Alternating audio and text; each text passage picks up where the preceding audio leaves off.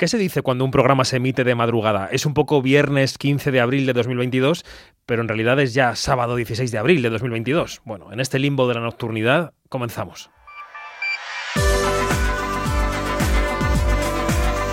Quinótico. Cine, series y cultura audiovisual con David Martos. Onda Cero. Madrugada del viernes al sábado santo y Quinótico, el programa de cine y series de Onda Cero, regresa a la antena de la radio. Tenemos por delante 90 minutos de cine y de series, 90 minutos de ideas para este fin de semana en el que sí, en general va a hacer buen tiempo, pero en el que a lo mejor podéis aprovechar para ver esa peli o esa serie que se estrena o que tenéis pendiente. Vamos a hacer recuento de las series más importantes que se han estrenado desde el comienzo del año y de cuáles esperamos con más ganas de aquí al verano.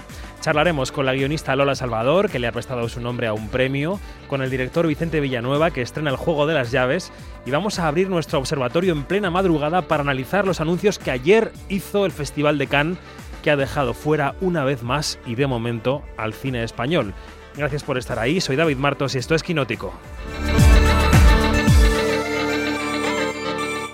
Quinótico, Onda Cero. Ya hemos repasado el menú de este quinótico y empezamos por lo último. Vamos con el observatorio, vamos a Bremen. Quinótico, Observatorio en Bremen.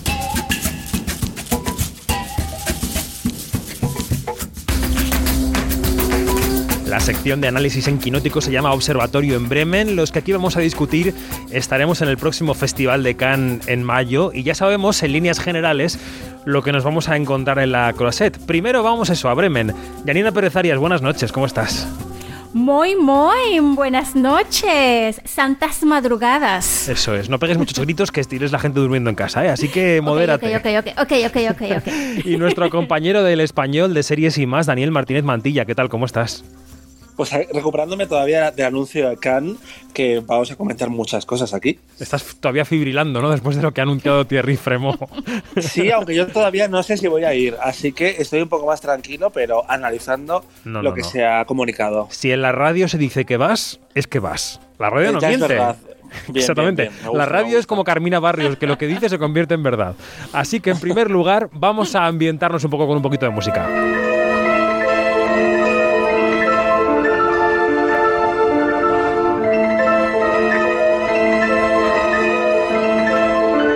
Es escuchar este carnaval de los animales y ya es que nos teletransportamos al Palacio de Festivales de Cannes, Janina. O sea, es que ya es estar allí.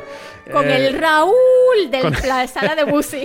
ya hemos explicado muchas veces lo del Raúl, que es un señor que buscaba a otro señor, ¿no? Se llamaba Raúl y ahora se grita esto en la sala. También se hace lo de, lo de los piratas en algunos festivales. Bueno, códigos de festivaleros que la gente no entiende, pero da igual. A ver, impresiones generales de lo que ayer anunció el director artístico del Festival de Cannes, Thierry Fremont, que salió en su tradicional rueda de prensa a un mes de ese gran festival del año y que ha compuesto una sección oficial, diría yo, conservadora en los nombres, eh, una sección paralela que se llama Una cierta mirada llena de noveles y de nombres con más riesgo, y cero cine español y no sé si algo de latinoamericano, Yanina, creo que tampoco nada, ¿no? Em, creo que solamente en una cierta mirada hay un latinoamericano, sí. ¿Coincidís un poco con el panorama general que estoy dibujando, Dani, de lo del eh, son conservadurismo? de Khan, que llega un momento que lo ves y dices, pues es que son los de siempre, está Cronenberg, está Monhiu, hay cuatro ganadores, de hecho cinco si incluyes a los dos hermanos Dardenne, pero al mismo tiempo ves las películas y dices, a ver, es un plantel fantástico, pero cuesta encontrar muchas razones para mm, emocionarse por algo nuevo. Tenemos a Lucas Don, tenemos a Lia Bass, tenemos algunos fichajes que por fin, por ejemplo, Kelly Reindar va a estar en el festival, pero como que mm, ha faltado un poco de chichilla en el, en el anuncio. Sí, además es que se le han descolgado dos películas en, las horas previas al anuncio. Entre ellas, eh, todo el mundo decía, va a haber un David Lynch, David Lynch va a estar ahí. Y David Lynch ha dicho, yo no voy a estar en Cannes, no tengo película nueva, no Pero la, culpa ha sido de Variety en este caso. Ha sido un error de Variety que él ha tenido que negar hasta tres veces como si fuera Jesucristo, eh, bueno, San Pedro o Jesucristo. Eh, y al final da esa sensación de decepción. Tampoco está la película de Lightyear, de Pixar, que se rumoreaba y se ha quedado fuera. Bueno, es que los medios americanos eh, han metido bastante la pata. Con España, desde luego, porque habían anunciado hasta dos películas españolas en selección y de momento nada. De momento. Bueno, bueno, todavía quedan un par de, anuncios, ¿no? Eh, sí, bueno, pero. Yo no lo daría todo por perdido, pero es cierto, es una, es una selección que a primera vista es como que, oye, vas por lo seguro, vas con los nombres de siempre, es el mismo mondongo eh, que me lo sirve, este, por favor, dame algo más exótico, no sé. No sé. Y sí que se rumorea que vamos a tener presencia en las paralelas, pero al mismo tiempo es un poco frustrante que el cine latinoamericano tan potente durante los últimos 10-15 años no esté en ninguna parte, solo está un escalante, eh, que no es el escalante Ariel Escalante, en, una cierta mirada, pero... Ariel Escalante pues, Mesa. Ariel Escalante Mesa. Que no es tan estimulante, a pesar de que hay pelis como la de Cronenberg, que hay muchas ganas de verla, se han visto ya estos, estos días sus primeras imágenes, pero, pero bueno, veremos qué pasa. A ver qué pasa, efectivamente, a ver qué ocurre. Em, yo creo que ahora podemos entrar en los nombres, pero vamos a recuperar un par de momentos, de fragmentos de esa intervención de Thierry Fremont en París. En primer lugar, el momento en el que pedía un aplauso para su jefe que se va, que se llama Pierre Lescure. La dernière conférence de presse de Pierre Lescure, ce sera le dernier festival de Pierre en tant que président, et je voudrais ici, et j'espère avec vous tous, tous ensemble, le saluer. Bueno, su jefe en cierto sentido, porque la figura del presidente del Festival de Cannes es una figura un poco simbólica. Es una figura que va a cambiar el 1 de julio por Iris Knobloch. Em, ¿Qué sabemos de la nueva presidenta del festival, Janina? Yo creo que esta figura va a dejar de ser simbólica. Iris ¿eh? Knobloch, que es eh, alemana de nacimiento. Uy. Fíjate, fíjate que esta mujer casi estuvo a punto de convertirse en ministra de Subcultura de Francia porque fue una propuesta de Macron directa, pero la rechazaron. Y bueno, ella estuvo durante 25 años eh, al frente de la presidencia de Warner Media para Francia, Alemania, Austria, Suiza y Benelux, que no es poco.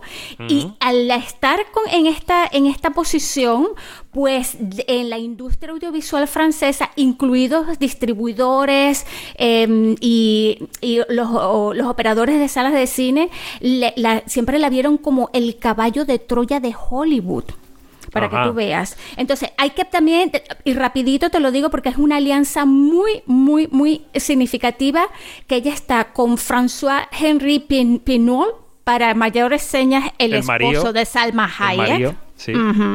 Ah, eh, ajá. Pues está ahorita al frente también de em, eh, en una cosa que se llama eh, Company I2PO del holding Artemis, que según Deadline, que es uno de los medios especializados en cine, es algo muy, muy nuevo en Europa. Bueno. Lo que pasa es que Thierry Fremont eh, es un gran mandamás. Es, es, mucho, es mucho Fremont, ¿eh? Claro. Eh, es mucho Fremont, pero a ver, pero los hilos que, que van a que, que, se van a mover aquí por detrás con, con, con Iris Knoblo va a ser que a esta mujer le va a caer en las manos eh, lo de encontrar un, digamos, un punto intermedio en la gestión del el meollo que hay armado allí, que es con las plataformas de streaming. Bueno, ha habido recientemente un anuncio de un fondo de Netflix, ¿no? Que decir que para Francia que están mm. intentando allanarse el camino de cara Dani.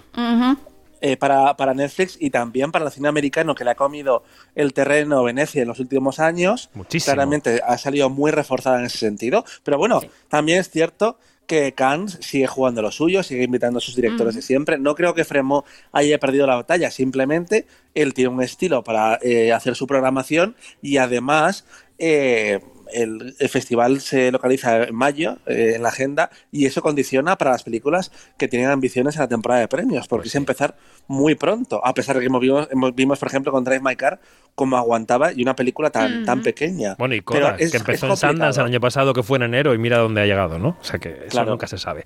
Evidentemente este Cannes se va a celebrar el 75 aniversario del festival. Nos queda por conocer el póster, nos queda por conocer el jurado con presidente o presidenta a la cabeza. Se ha rumoreado la oferta de Thierry Fremont a Penélope Cruz, ¿no? Que por lo visto no va a ser, pero bueno. Dani. No va a ser, te voy a decir, porque también se apostaba muy firmemente por la presencia de La Inmensidad, la película crialese italiana de Penélope Cruz, y no está en la programación. Y, llama un poco se aducía como razón, ¿no? Como de razón de que ella hubiera dicho que no a la presidencia del jurado. A lo mejor ahora eso queda despejado, no lo sé. Claro, no lo sé. Porque, y, se rumoreaba que la alternativa era Farhadi, pero claro, Farhadi tiene un lío legal eh, monumental. que Janina ha contado en Quinótico.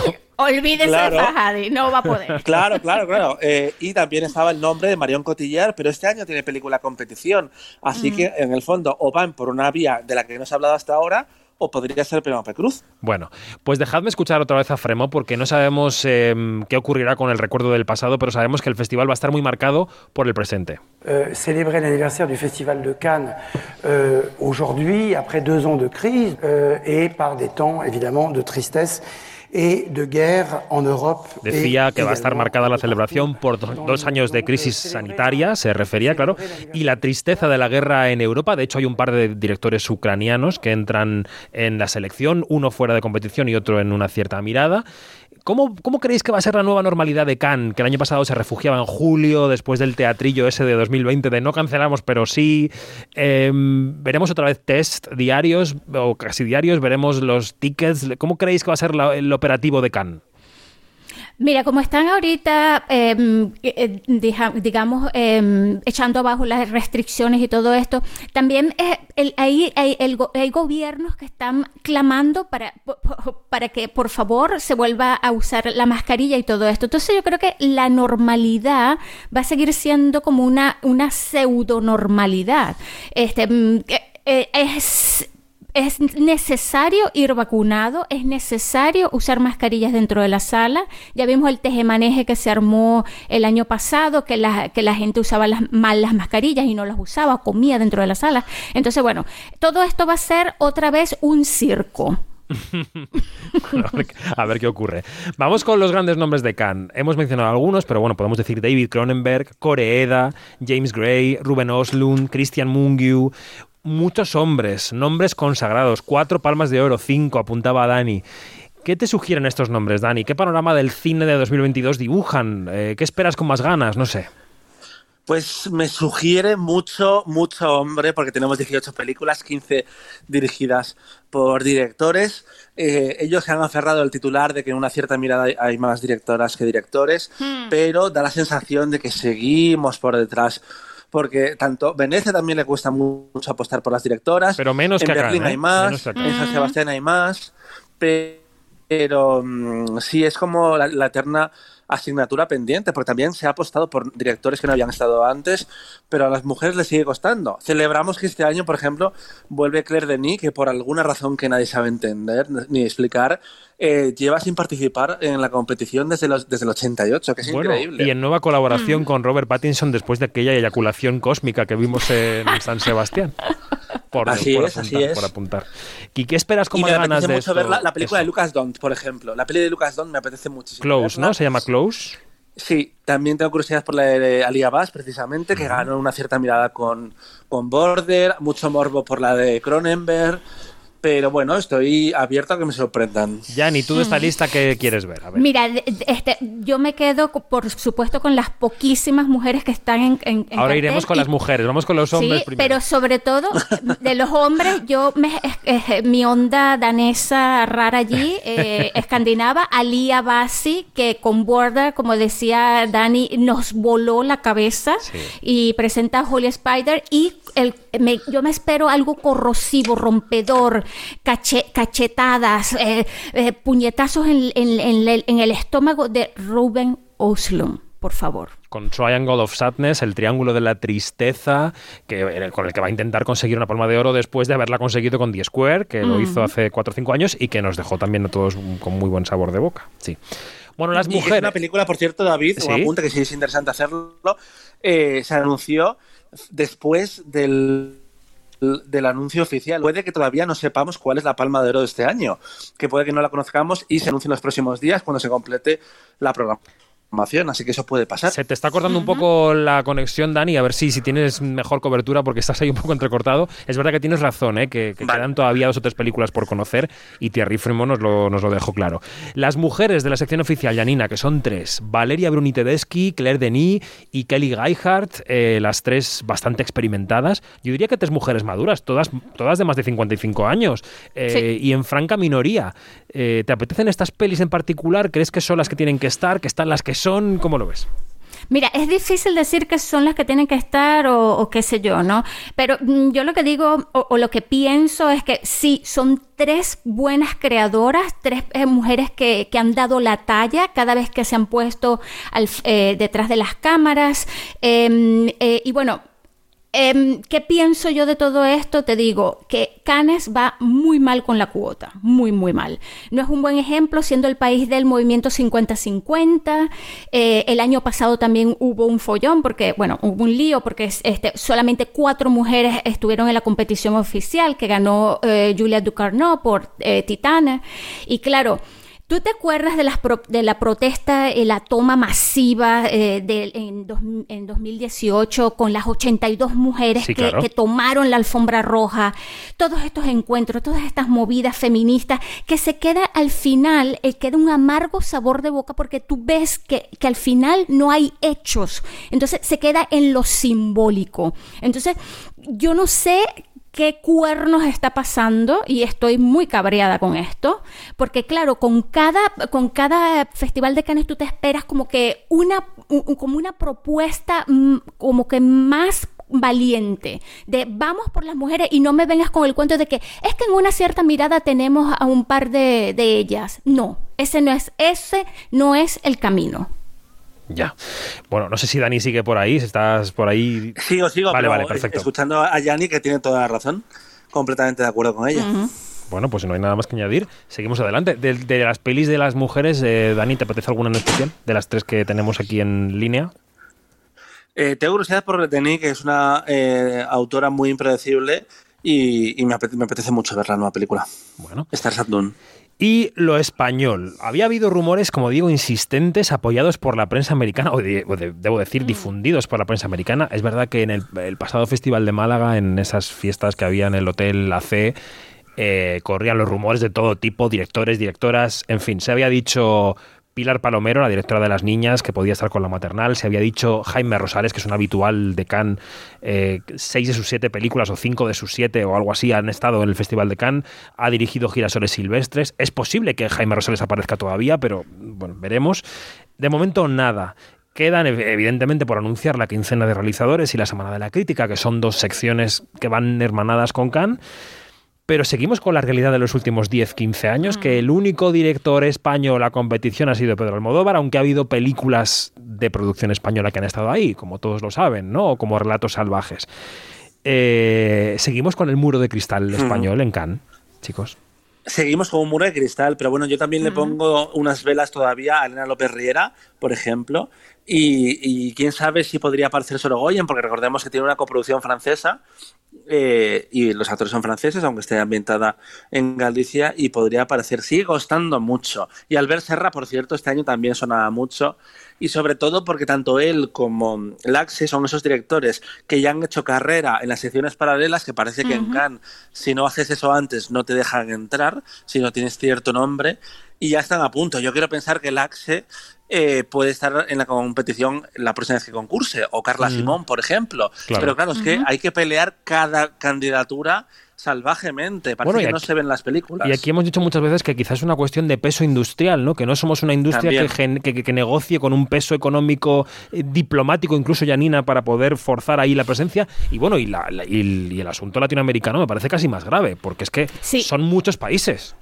Es cierto, México, por ejemplo. Yo lo de, lo de, la, lo de la industria, el peso de la industria, mira, mm, eh, te lo puedo discutir, porque si ves otros nombres que se han colado en la competición oficial, eh, perdóname, no son de países que son, que se, que, que se que, están allí por, un, por una super Sí, pero Fremont tiene este gusto exótico de, ¿no? De primera vez que hay una película pakistaní, como en este caso, a él le gustan, ese tipo de cuotas le gustan mucho. Pero bueno, Fremo también tiene un contacto increíble con, la, con, con el, mundo hispanohablante. Fíjate que allí hay una gran presencia, sobre todo en, la quincena y en la semana de, la crítica. Hay mucha presencia latinoamericana siempre por, por tradición. Y allí han estado Pablo Larraín, han, han estado muchísimos creadores. Bueno, te digo uno solo para no abrumarles, pero, pero este, sigue siendo para mí un enigma ¿Qué es lo que está pasando?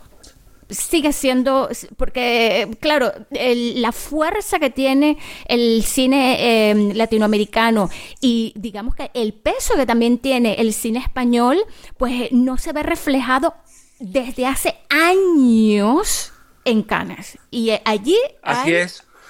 Algo que, eh, que se tiene que hablar y, se, y se tiene que ver de qué, cuál es la pata que falta porque ahí falta una pata.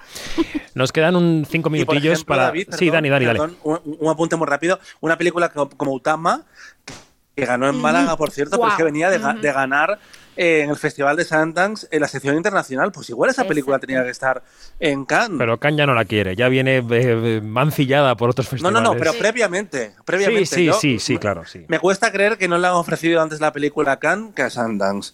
Me cuesta creer. Exacto. Bueno, y si hablamos de Sundance, la película eh, que abre el, festival, que es una película francesa de, mm. Mm, de Michel Hazanavicius, pues estaba, estaba en en la programación de Sundance. Sí, pero abre fuera de concurso, ya sabes tú cómo son abre estas fuera cosas. De sí, abre fuera de concurso, pero eh, bueno, pero está allí, eh, que fue una película que, que, el director retiró de la competición de, de, de Sundance porque la, el festival ya no fue presencial. Bueno, hay tanto que comentar. tiene sentido en este caso, ¿eh? decía, este decía chicos, perdón, es que, es que el tiempo de la radio es así. Nos quedan cinco minutillos y hay que decir muchas cosas. Voy a apuntar también que esa película de Hazanavicius es un remake de la japonesa One Cut of the Dead y que va a ser una especie de comedia de zombies. Por tanto, es un arranque particular para el Festival de Cannes.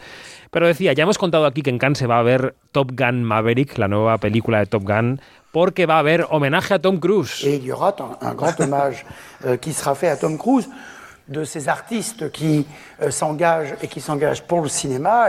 Un artista que se engage, que, que, se, que se moja, ¿no? Que, es, que se moja por la pantalla grande y es verdad que Tom Cruise ha luchado porque su película se vea en cines, ha impedido que se viera en plataformas y le vamos a ver allí recibir el aplauso de la cinematografía mundial, que es una cosa muy irónica. Quiero decir que Tom Cruise es un estrellón taquillero, pero que se le rinda a Khan y se le ponga de rodillas. Es como un poco, no sé, a mí me da la risa un poco. No sé. Bueno, no, porque fíjate que Sylvester Stallone le han hecho un gran homenaje En, festival, en el festival pasado, o sea, o, hace dos festivales. Yo no lo veo, digamos, en desacorde. Eh, ah, yo lo que quiero es que vaya Lady Gaga y cante en vivo. Dani. Que, que eh, me hizo gracia, por ejemplo, que dijo que Top Gun era una película de culto por cierto, en la presentación de, la peli. Tiene su cosa, pero en fin. Bueno, es que no tampoco, este, tampoco está tan errado. O sea, Hombre, no, pero de culto, una película de culto. una película de culto. La, ha visto poca gente, la ha visto entera poca gente. ¿no? O sea, una película. Es que tú, tú por allí cantas Take My Breath Away y tú dices ah, Top Gun. Ya, listo, se acabó. desde luego, pero yo creo que pelea pero icónica y de culto. Muy rápido. Ah, claro, un apunte muy rápido. Lo que más me ha sorprendido quizás del anuncio, de lo que sí está, pero está en otra sección, es la peli de George Miller, porque va a fuera de concurso y yo daba por hecho que después de lo que, pasó con Mad Max, que básicamente por prejuicios la, dejaron fuera de la competición, vuelve a estarlo. Sí, sí, sí. Sí, sí, sí. Esa cuota se queda fuera, sí, efectivamente. Bueno, eh, la apertura ya la hemos dicho. Ah, no, eh, sabíamos también que veremos el biopic de Elvis firmado por Baz Luhrmann.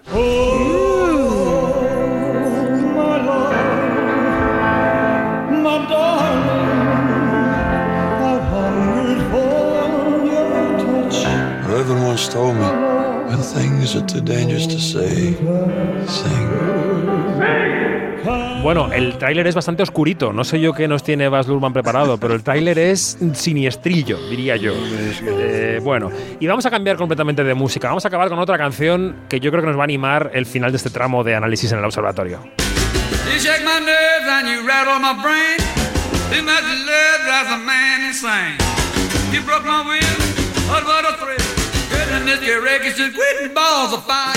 Porque el debut en la dirección de Ethan Cohen, eh, su hermano Joel ya debutó el año pasado, no va a llegar por la ficción, que también ha rodado ficción, sino por un documental sobre Jerry Lee Lewis que estará en el Festival de Cannes, que no sé si os apetece, mucho, poco, regular. Bastante. Yo sí, sí, eh, yo recuerdo ver documentales en Cannes como el de Amy, que, mm, me maravilló, por ejemplo. Claro, claro, así que cuidado con ella. Bueno. Pues os voy a decir adiós ya, bueno, en un par de minutos, eh, que os querréis ir a dormir, que además os lo merecéis porque habéis estado estudiando el catálogo de Cannes a fondo. Pero antes voy a mencionar con vosotros algunos de los estrenos de la semana. En vuestra presencia vamos a mencionar títulos como la francesa Gagarin, que estuvo en la selección de Cannes 2020. Sabía que Janina iba a apuntar que muy buena, Muy buena, sí, sí, sí, sí, sí. Por supuesto. ¿Algo más, brevemente? Bueno, que, que, no, que no se la pueden perder porque es una propuesta de, de, una pareja, de unos, de unos jóvenes directores y que, y que está basada, digamos que en un hecho real. Que, porque ese complejo Gagarin existe o existió en las afueras de París. Pues esta de Cannes 2020, muy interesante. Y la finlandesa compartimento número 6 que estuvo en Cannes 2021 y que fue mi favorita del mundo mundial el año pasado. Es maravillosa, Dani, no sé si la has visto. Es, una gran película y creo que es un top 3 fácilmente las pelis que más frío he pasado viendo. Bueno, totalmente. Es una peli que te hace, aunque estés en agosto viéndola al sol, tienes frío. Esto es claramente así. Y luego una peli petarda que nos puede resolver fácilmente el fin de semana, que es La ciudad perdida con Sandra Bullock y Channing Tatum, que leyendo algunas críticas pienso que quizás esconde más de lo que promete. Yo no he podido verla todavía, ¿eh? pero hay críticos que la ponen mejor de lo que parece, Dani. A ver, yo me la pasé muy bien, la verdad. ¿eh? es muy divertida, Sandra Bullock no tiene miedo a hacer ridículo y es una de esas películas que de pequeños hemos visto muchas veces y de hecho es una actualización detrás. Pero es que ya no se hace ese tipo de pelis. Ya. Así mm. que eh, es, muy, es muy divertida, muy entretenida. Bueno, Dani, hemos desafiado a la técnica totalmente, así que gracias por estar aquí esta noche en Onda Cero. Un abrazo enorme y ojalá vayas a Cannes. Nada, me voy a, me voy a dormir, me voy a dormir. hasta luego. Janina, Janina Pérez Arias, hasta el próximo observatorio en Quinótico, aquí cada semana. Un besazo. Adiós, adiós, hasta luego. Y nosotros nos quedamos con un nuevo estreno, otro estreno de la semana, que es El juego de las llaves, una película de A3 Media, una comedia sexual con un cierto intercambio de parejas que también diría yo que es una gran opción para este fin de semana.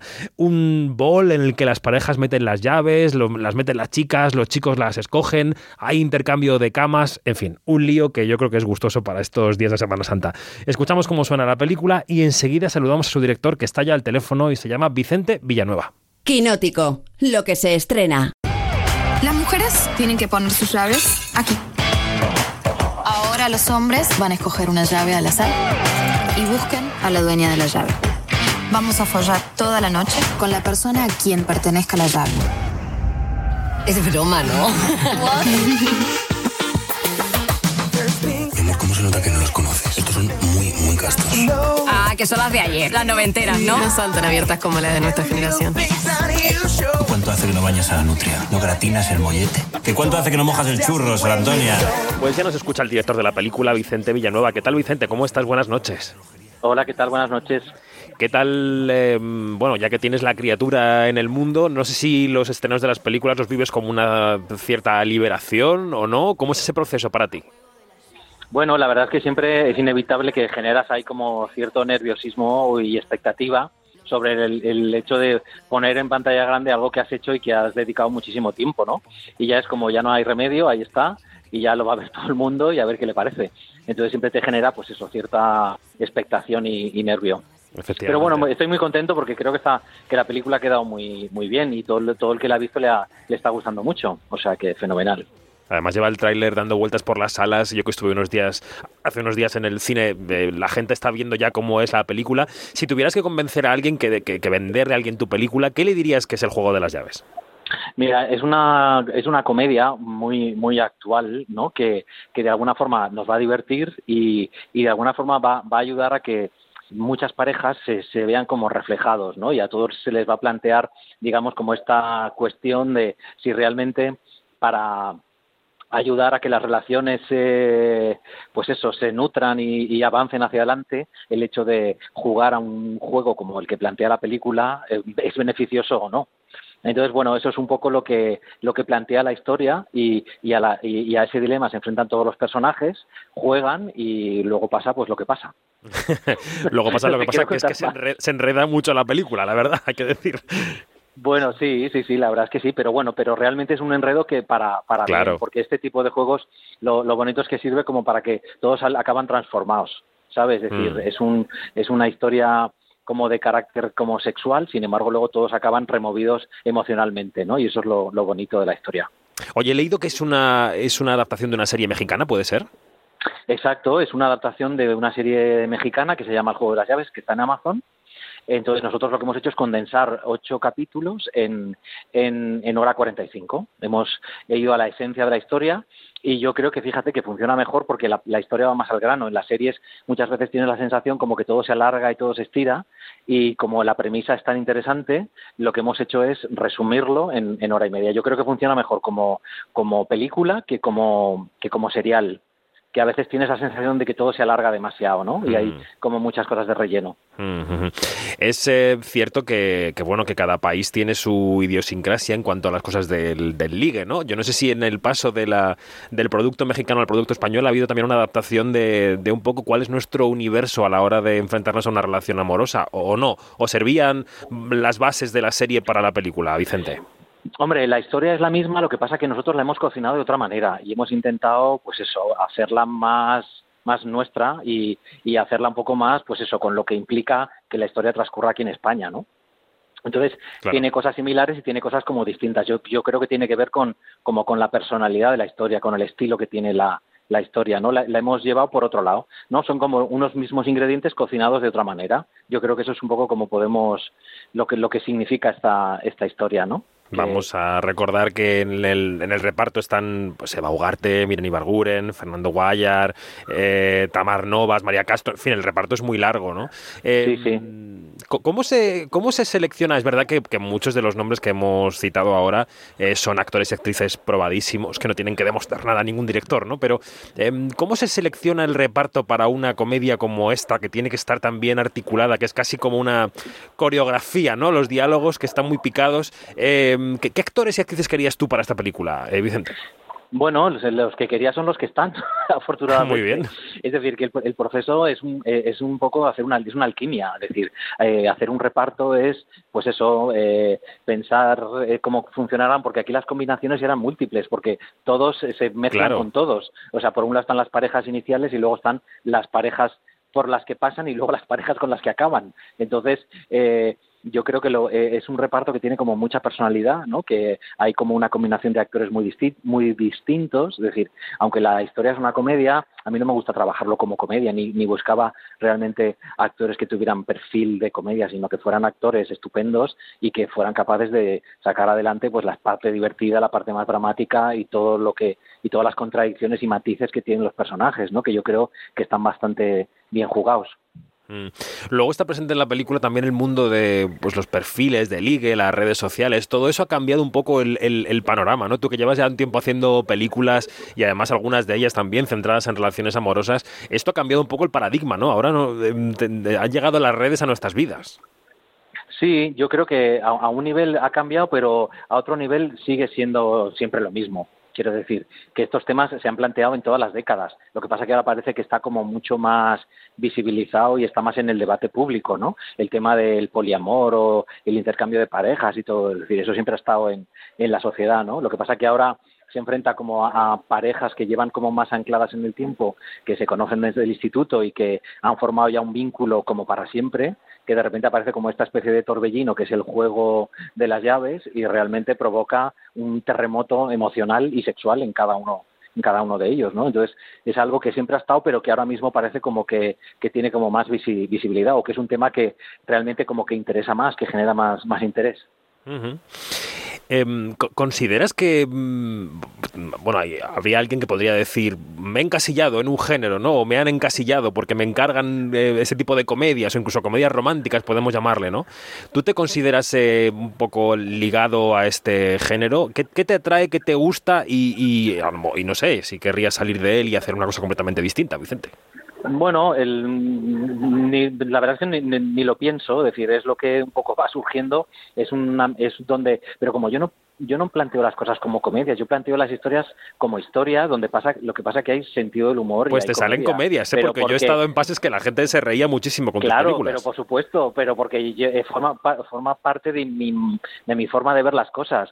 Es decir, no, no, a mí me, me gusta contar las historias siempre con sentido del humor, porque creo que eso es lo más, eh, es decir, lo, lo, más interesante en la vida, ¿no? Es decir, hay veces que hay películas que se dan muchísima importancia y, y, todo el mundo las compra y luego realmente no hablan de cosas tan importantes. A través de la comedia se puede hablar de todo y de una manera mucho más interesante. Es decir, eh, yo hago comedias, pero me gusta decir que las hago serias, porque no busco el género, sino simplemente es que quiero divertir, porque es, forma, forma parte de mi uh -huh. forma de ser. Ver las historias siempre desde el punto de vista divertido. Uh -huh. Pero no, no tengo unas normas y unas claves de cómo se hace la comedia, porque yo creo que hago comedias un poco atípicas, es decir, hago historias sí. que son divertidas, pero no, no, luego a lo mejor me dan algo que es muy de comedia y luego no sé cómo hacerlo, porque lo fundamental es que a mí me haga gracia, y si no me hace gracia, no, no, no, me sale. Entiendo, entiendo, entiendo. Eh, al final de la película no vamos a revelar en qué circunstancias hay una especie de guiño a un falso rodaje de cine sí. en el que se os ve ahí eh, sí. divirtiéndoos, ¿no? Eh, sí. ¿Cómo eres tú en, en, un set de rodaje? ¿Te pareces al director que, que, sale ahí? Este que sale soy yo, es que soy yo. Lo sé, lo sé, por eso te pregunto, ah, que, si, vale. que si tú en un set de rodaje eres igual que ese, que ese Vicente que sale en la pantalla. No, no, no. que es un, poco, es un poco gruñón y un poco estricto, ¿no? Digo. Pero claro, es un poco una parodia. Claro. Es decir, tanto Fernando Guayar como yo hacíamos un poco parodia. Yo del director y él del actor eh, toca cojones. Es decir, de alguna forma nos estábamos riendo de eso. Lo que pasa es que lo hicimos con mucho realismo y, y la gente cuando se, en el rodaje se creían que estábamos discutiendo de verdad, se lo creyeron. Porque fue un poco todo improvisado, nadie sabía muy bien lo que íbamos a hacer y, y surgió y la verdad sí quedó muy muy realista, que al final te desconcierta y dices, anda, ¿esto va en serio claro. o qué? ¿Y tú cómo eres en los rodajes? ¿Tú cómo eres en los rodajes, Vicente? Lo desvelo. No, te preguntaba que cómo eres, eso es. Bueno, pues hombre, yo, yo, la verdad es que definirme a mí mismo no sé. Yo me gusta llevar los deberes muy preparados, me gusta trabajar mucho con los actores y, y, y no sé, no, no, sabría yo muy bien de, definirme. No, no soy, no sé, me, me gusta tener las cosas claras y transmitirlas y, y sacarlo adelante. Por o sea ejemplo, que... cuando conversamos con los actores, les entrevistamos, hay eh, actores que cuentan que, que, trabajan con directores que les dan muchas indicaciones durante las tomas, otros que ensayan mucho, otros que se quedan detrás del combo y simplemente están allí y no interactúan con los actores de tú a tú una vez que ha empezado el rodaje. ¿Tú en esa relación con los actores cómo eres en el rodaje? Hombre, yo soy, a mí me gusta mucho como ensayar previamente y me gusta mucho darles pautas que a veces les, les eh, cortocircuiten un poco lo que ellos esperan, ¿no? Porque a mí no, no me gusta, eh, digamos, decir, eh, hacer una traslación literal de lo que está escrito. A mí me gusta decirles que lo que está escrito es lo que, lo que, di, lo que verbalizan los personajes, es lo que menos me importa. A mí me gusta más lo que piensan, lo que ocultan, lo que no son conscientes ellos que sienten, pero que nosotros viéndolo sí que lo vemos. Eso es lo interesante. Ahí es donde para mí surge la comedia. No me gusta cuando la, eh, los diálogos divertidos que se subrayan y que se aprietan y que van a favor normalmente no me suelen gustar. Yo siempre trato como de, de disociar, disociar y de quitar importancia. Eso es por donde yo lo llevo y, siempre mis indicaciones de alguna forma van, van por ahí para que los actores estén bien, ¿no? Es, eh, entonces, pues eso, les planteo ese tipo de retos y que, y que siempre como lo reciben como con muy, muy bien, ¿no? Muy, muy, es un juego, ¿no? Mm un juego como el de la película. Es verdad que en la cinta no se verbaliza nunca, pero yo he creído reconocer Valencia en, el, en, en la sí, pantalla. claro, la película sí. sucede en, está rodada en Valencia. ¿Y por qué, Valencia, ¿por qué Valencia, Vicente? Pues porque este tipo de comedias siempre suceden en, en Madrid, en Barcelona, y como propuesta visual le daba a la película un rollo como muy afrancesado, porque de repente tiene un poco de Italia, tiene un poco de ciudad francesa, tiene un poco de Nueva York, es decir, tiene un poco de todo, y son espacios que, que, está muy bien mostrar en películas y esta historia mm, le, le, iba fantástico que sucediera allí. Y a mí me gustaba porque visualmente es, es una película muy distinta, no es la típica ciudad de Madrid que está tan vista y que siempre es lo mismo, ¿no? Intentamos darle este rollo afrancesado y este rollo elegante que yo creo que lo hemos conseguido. Sí, sí, y además tienes ahí el entorno natural también, es una comedia urbana, pero también con sus escapadas, ¿no? no por eso, claro, por eso te lo quería sí, preguntar. Sí, sí, sí, muy bien. El eh, mar, todo, sí, sí. Claro. Eh, y fíjate, comenzábamos esta charla diciendo que, la, que el producto original es una serie mexicana, ahora estamos en el, bueno, quiero decir, decir ahora ya, es decir, hace cuatro o cinco años estamos en el, en el boom de las series, de las plataformas, la gente casi que lo que antes eran conversaciones de bar, de decir qué ha sido a ver al cine este fin de semana, ahora esas conversaciones de bar o de oficina se han convertido en conversaciones sobre series, la gente comparte sus series. Tú, en cambio, eres un militante de la película, ¿no? Eres un militante del cine, haces, haces películas. Eh, ¿Cómo ves el futuro de, de, esto, Vicente? ¿Cómo ves el futuro bueno, de este hago negocio? Hago películas y también hago series, ¿eh? Porque ahora acabo de terminar la segunda temporada de, de súper normal. Y luego también hice Señoras de Lampa. Que es la serie de Miren y que también está en esta película. No, no, no digo que no hagas series, lo que digo es que continúas haciendo películas, o sea, que, que, sigues sosteniendo ese fuerte. Efectivamente. Te quería preguntar por cómo ves el futuro y la compatibilidad entre los dos eh, formatos, ¿no? Hombre, eh, lo interesante es que siga manteniéndose el formato de cine, es decir, que no tiene que entrar en, en, guerra con lo que son las series, es decir, son cosas distintas, cuanto más allá mejor, ¿no? Pero son lenguajes distintos y aquí en, este caso, fíjate, yo tengo la sensación que hay veces que las series se estiran mucho y, y en menos tiempo se puede contar lo mismo, ¿no? Entonces, casi funciona mejor como película que, como serie, pero bueno, eh, vamos, que una cosa no quita la otra, es decir, que lo interesante es que todo funcione y todo esté todo esté en todas las ventanas abiertas y haya series y haya películas y, la gente llega, siga yendo al cine, ¿no? Que parece que, que después de la pandemia sea algo que ya como que está bajando un poco, ¿no? Que no y que ya se ha ido como del inconsciente colectivo el plan de, del cine. Es verdad que seguimos sin recuperar las cifras de taquilla previas a la pandemia, eso está ahí, pero bueno, estamos en ello, ¿no? Creo que lo positivo es que se siguen estrenando películas interesantes para no para que no les falte razón a la gente para ir al cine, que tengan siempre un motivo cada fin de semana, ¿no? Para ver una película nueva, una película interesante.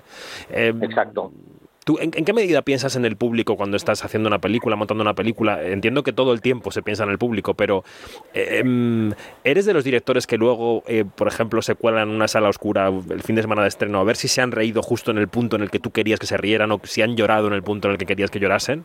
¿Eres de esos? Mira, yo, yo normalmente las hago para, para mí, no, no pienso en el público. Siempre trato de, pensar que yo soy todos, yo soy el público. Lo que de alguna forma la visión del director es esa. Es decir, no, no, lo, no lo hago nunca pensando en los otros cómo reaccionarán, sino si a mí me, si a mí me funciona es que, pues es que es lo que quiero contar. No, no, o sea, no doy por bueno nada que a mí no me guste, pensando que a los otros sí les va a gustar, ¿sabes? Entonces, pues es verdad que sí que, por ejemplo, con Sevillanas de Brooklyn, la película que estrené antes, sí, sí que lo que me sucedió es que eh, de pronto, después de tanto tiempo que no íbamos al cine, la experiencia de verla en cine con un con un cine lleno de gente, fue maravillosa porque de pronto era como, oh, anda, pero si era divertidísima. Es decir, lo, que, lo que implica el ritual de ver una película en, colectividad y todo el mundo reaccionando, porque de verla tú solo en el ordenador, en casa y tal, y sí, es, es decir, lo que supone ese ritual de verla con mucha gente, de pronto es como que la película se amplificaba y era como que es, era muy divertida, es muy divertida y gusta mucho. Es una pena que pasó por las salas desapercibida, pero vamos, yo recomiendo a todo el mundo que no se la pierda porque vale la pena verla, la, eh, Sevillanas de Brooklyn. No, no, es muy divertida, damos fe, damos todo fe. Lo que, claro, todo lo que implica el ver las, las películas en, en grupo tiene algo como de, pues eso, de ritual, ¿no? Que, que funciona mucho, ¿no? Que, entonces, claro, fue una experiencia muy bonita. Un poco, un poco iba eso, eh, Vicente, así de repente tú habías concebido la película de una manera y te, te has sorprendido alguna vez eh, con una reacción del público en un lugar que a lo mejor no esperabas o eh, con una espontaneidad sí. que... Sí, ¿no? Claro, porque, como, porque cuando tú, de, ver el material tan de cerca, al final pierdes la perspectiva, todo lo que implica el montaje, la postproducción, al final ya, ya de alguna forma te aburres, pero el verlo con gente es como un reseteo, ¿sabes? Y entonces de pronto redescubres cosas que a lo mejor de estar tan encima te han pasado desapercibidas. ¿Sabes? Sí, entonces sí, eso es muy, muy bonito. Pues em, El juego de las llaves, una comedia de A3 Media, entre otros, para ver este, este fin de semana del típico plan de puente de Semana Santa, ¿no? Que no tienes mm, otra cosa que hacer y, el cine es una grandísima opción. El cine es un sitio en el que hace frío si hay calor fuera y en el que hace calor si hay frío fuera y hay palomitas siempre, que me parece una excusa maravillosa para ir a ver una película también. Así que, y encima la historia está, está muy bien, promete, es muy divertida y el director ha estado con nosotros esta noche aquí en Onda Cero. Vicente Villanueva, muchas gracias. Un placer. Pues muchas gracias. Hasta la próxima. Hasta la próxima. Chao, chao. Quinótico, las series.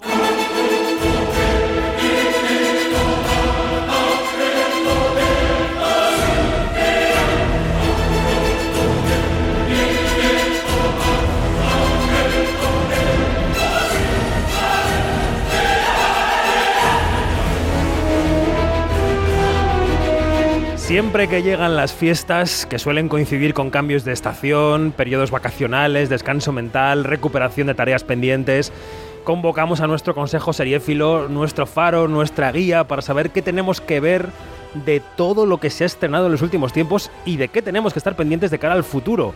Hoy hacemos trasnochar en plena madrugada de Viernes Santo a María Arias. Hola. Hola, buenas noches. ¿Qué tal? muy bien, y a nuestra compañera de serialistas, Marina Such, ¿qué tal? ¿Cómo estás? Muy buenas, ¿qué tal estáis todos? Pues aquí con palillos en los ojos, un poco como aquella sección que teníamos en Quinótico, pero todo bien, todo bien. Estas horas de tiniebla y de oscuridad son las que elige mucha gente para ver series, ¿eh?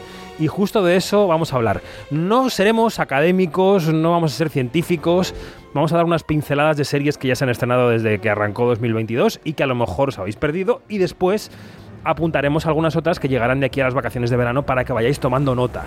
Vamos a empezar por una serie española que ha tenido muchísimo éxito con su segunda temporada, tanto que Movistar Plus ha anunciado ya que tendrá una tercera, se llama La Unidad. No tenemos tropas cercanas, es imposible una operación de detención. Tenemos un problema, Marcos. Le transmito las más sinceras condolencias de parte de todo el cuerpo de policía. Esto es un ataque directo nunca visto antes. ¡Alto policía! ¡Es la última vez! Por aquí, por los micrófonos del programa, pasó a Natalie Poza. Nos estuvo hablando de la importancia que ha adquirido esta temporada su personaje, el de la comisaría Carla Torres. A ver, Mariajo, que sé que te, gusta mucho esta serie, como a mí. Eh, ¿Cómo podríamos explicar lo difícil que resulta lo que hace la unidad? A ver, lo difícil aquí es explicarlo sin spoilers, pero... Bueno, la eh, gente lo habrá visto ya. Eh, bueno, lo que pasa es que yo creo, a ver, yo creo que eh, lo complicado en la unidad es encontrar el punto de equilibrio para que no se te vaya de un lado y a otro. Me explico. Es un thriller de una, con una acción trepidante, un thriller brutal, eh, que además consigue que los, eh, los, personajes crezcan. Y eso no es fácil de hacer con, el, con el thriller. Te mantiene con el corazón en un puño durante todos los episodios y además en esta temporada, que es bestial, hacen una cosa muy inteligente que duele mucho a, a, los, a los espectadores pero que es como toda una declaración de intenciones. Entonces pasa algo en el primer episodio, vamos a, no decirlo para no cargarle, eh, cargarnos la experiencia de nadie, que por un lado te duele como espectador, pero por otro lado es, una decisión de guion muy inteligente porque consigue que el resto de episodios estés como diciendo, madre de Dios, la que me van a liar. Puede pasar cualquier cosa, claro. Puede pasar cualquier cosa, entonces hace que te enganches y yo reconozco que para preparar las entrevistas me la vi dos veces, que no me había pasado nunca con ninguna serie. Típica el Maríajo Arias, ¿eh, Marina? Ella hace estas cosas. Hombre, Nunca lo había hecho con una serie. Verme Pero vamos a ver. Maríajo, es muy aplicada, pero luego, por otro lado, es que yo entiendo perfectamente que se viera dos veces la unidad, porque es verdad que la primera vez que la ves es que estás en tensión todo el rato. Sí, sí, sí yo acabé con dolor de espalda, o sea, estaba ahí como agarrotada todo el rato, y cuando la ves la segunda vez, hay una escena del primer episodio en una azotea, una fiesta, que cobra un sentido... Eh, mucho, más emotivo, ¿no? Porque hay dos personajes y en concreto que cuando la ves otra vez dices, ostras, es que aquí ya estaba, eh, es, precioso. Bueno, pues La Unidad, segunda temporada, yo creo que es una serie que recomendamos todos aquí, no hay fisuras en esta recomendación.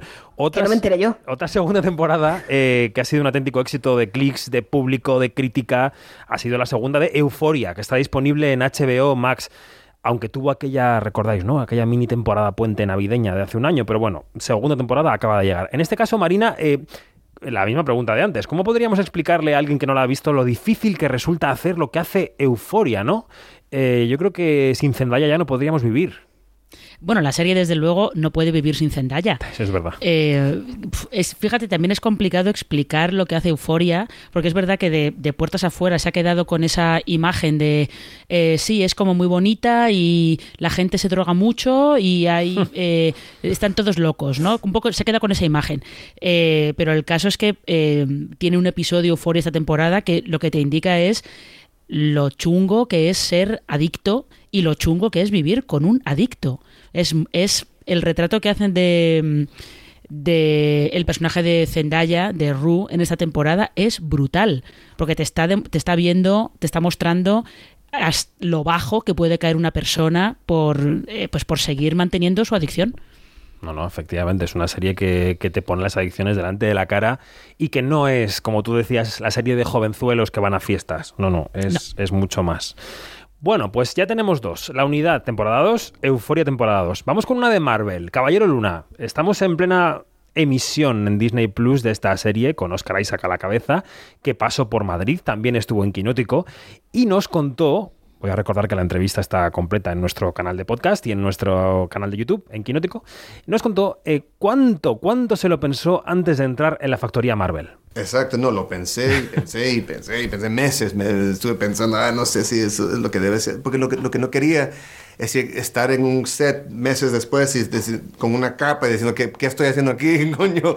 ¿Por qué estoy acá? Pero eso no fue, um, uh, no, no fue, afortunadamente no fue eso, fue una, una exploración creativa exploración creativa porque hay que recordar que aparte de protagonista, Oscar Isaac es productor ejecutivo de esta serie. Creo que no hemos tenido oportunidad de hablar con vosotras de, Caballero Luna, Marina, Mariajo. ¿Qué os ha parecido? Eh, teniendo en cuenta, ojo, que el común de los mortales hoy, Viernes Santo, ha podido ver solo tres capítulos, porque el cuarto es muy importante. Pero bueno, mm, ¿qué habéis visto y qué os ha parecido? A ver. Em, yo solamente he visto tres episodios, hay que tener en cuenta que la prensa solamente ha visto cuatro episodios, o sea que tampoco vamos tan avanzados. Eh, pero yo creo que el tercero ya es importante porque el tercero ya más o menos... Pues el cuarto... Te va a explotar la cabeza. claro, pero cuando digo que el tercero ya es importante es porque el tercero te introduce en el primer giro que tiene la serie, que es el giro de, a partir de ahora, lo que vas a ver es la momia, básicamente. Sí. Mariajo. A, mí lo que, lo que me gusta mucho de, de esta serie yo soy muy fan de Marvel, soy muy fan de DC porque no soy de las que piensa que hay que elegir entre una cosa u otra. Eh, y una de las cosas que me gusta de esta serie de Marvel es que nos hemos quitado los, los, guiños y las referencias, que a mí me estresaba mucho porque no pillaba, pillaba las obvias y luego me estresaba ser la tonta de, del salón de casa que no se enteraba de, de las otras de referencias. Los easter eggs. Eso, pero lo que más me gusta, eh, lo decía, yo no tuve la suerte como tú de tener a Oscar Isaac para mí, pero lo compartí con otros compañeros, a él y a su camisa floreada. Y, y una cosa que decía que es verdad, que, que, tenía mucha razón con ello, es que la serie se está planteada como un estudio de personaje. Y él mencionaba mucho en la charla eh, la primera película de Iron Man. Y yo creo que tiene un poco la serie de eso. Es verdad que el humor no es el típico de Marvel, sino que es un Gracias al cielo. Sí, es un humor menos... Él, él decía Peter Sellers, ¿no? Es, o sea, eh, eh, Steve, Steven Grant es un personaje muy cómico, pero a pesar de él, es decir, él no es consciente de que es cómico. Y por eso es tan gracioso. A mí me sorprendió después de los trailers que habíamos visto y de las imágenes y sin conocer mucho la historia de Caballero Luna, que yo me imaginaba que iba a ser una serie súper oscura, y sí, es una serie oscura, pero te ríes. Por otras razones ajenas al típico eh, humor Marvel, y eso me sorprendió y me gustó. Luego tiene escenas de acción muy buenas y luego tiene, tiene a Oscar Isaac y le aprovecha. Es decir, le tenemos por partida doble, haciendo dos personajes totalmente distintos, que son cara y cruz. Las conversaciones que mantienen entre ellos dos son muy divertidas y absurdas muchas veces. Yo creo que, es una serie que está muy bien planteada. Me da miedo ver cómo lo, cómo lo solucionan, ¿no? Que a veces es lo que pasa con las series de Marvel, que llegas al capítulo cuarto y dices, ¿y qué me quieren contar? Yo creo que aquí está bastante claro lo que quieren contar y lo están contando bastante bien. Y el cuarto, tengo que volver a verlo porque no sé muy bien si entendí mmm, algo. a mí me pasó igual. Pero bueno, habrá que ver también el quinto y el sexto. Hemos dicho que primero las estrenadas y luego las futuras, pero me lo voy a saltar a la torera porque en junio llega la siguiente de Marvel que es Miss Marvel, suena así. Vale, para empezar, solo quiero decirte que lo entiendo. ¿Que entiende qué? El instituto. Kamala. Kamala. Otra camiseta de los Vengadores. Qué mona. Cree que soy una especie de friki. Es que lo eres. Los chicos. Disculpa. Sí. Me estás pisando la camiseta. Perdón. Bueno, ¿por qué esta es una de las series que esperas con más ganas en el segundo trimestre del 22, Marina? Pues porque yo aquí he de confesar que yo he leído los cómics de Miss Marvel y este personaje es, eh, es un poco como la nueva Peter Parker, podríamos decir, porque es un poco ese, ese rollo de nerdy adolescente. Poco, ¿no? Sí, ella es nerdy, no, ella es muy friki directamente. es muy friki, pero es muy entrañable con todas las cosas que tiene y todas las cosas que le pasan y el cuelgue que tiene de un compañero de instituto, pero no se atreve a decírselo y, y las cosas de la familia y tal. Pero sobre todo porque es eh, para Marvel es un paso adelante interesante, importante, porque eh, Kamala es una adolescente de Nueva Jersey, pero la familia es pakistaní, ella es musulmana y muchas de las cosas, por lo menos en el cómic, muchas de las cosas que le van pasando y sobre todo cuando eh, adquiere los poderes de, de Miss Marvel, eh, tiene, ella tiene que intentar eh, navegar todo eso con eh, las imposiciones de la familia y la tradición de la familia. Entonces Claro. ahí vienen unas cosas que, que son interesantes y luego los cómics son, son muy divertidos y de verdad que ella es muy entrañable de lo friki que es. Bueno, siempre que nos juntamos aquí en estos observatorios seriéfilos recurrentes, os pregunto cómo va Marvel, o sea, cómo va la fase 4, mm, estado de la cuestión. Maríajo, ¿tú sigues enganchada? ¿Todo bien? Yo es que da igual lo que hagan, lo voy a ver. Me, puede gustar más me pueden gustar más o menos, ¿no? Y puedo tener mis favoritas y otras que no tanto. Cuidado con ese micro de los cascos, Mariajo, que estás ahí bailando un poco la sardana con el micro. Eh, pero vamos, a mí hay cosas que me gustan más eh, o menos, como decía, pero yo creo que van bien. Hay una cosa que me llama mucho la atención, sobre todo pasa en las series, y es la importancia que están dando a la salud mental en, en esta fase en esta fase 4, porque es verdad que, yo que sé, Iron Man, por ejemplo, le hemos visto pasar por crisis de ansiedad bastante chungas, pero bueno, Tony Stark es como es y, lo, lidia con ello como lidia, pero, jolín, teníamos a Wanda con el duelo, a Falcon y, y Bucky con su estrés postraumático, ahora tenemos un trastorno eh, de personalidad, o sea, creo que le están dando mucha importancia y creo que Loki que está Loki. Loki que bueno Loki pero Loki no es que esté loco. Yo creo que lo que le pasa a Loki es que tiene eh, un complejo de inferioridad frente a Thor tremendo y una necesidad eh, astronómica de que le quiera a alguien. Y entonces es un poco así no pero yo creo que le están dando mucha importancia a eso sin casi sin darnos cuenta no por decirlo así. Y creo que, en el momento en el que estamos es importante que se traten esos temas aunque sea de como de pasada o de tapadillo un poco mm. Y ya que estamos con el futuro y con Disney Plus, que es donde llegará la nueva serie de Marvel, una propuesta de Mariajo, una de Star Wars, la serie de Obi-Wan.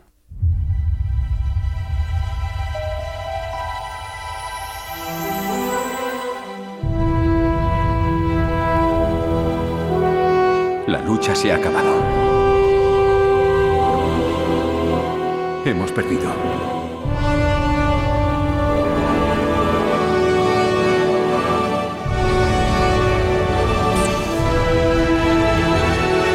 Escondeos.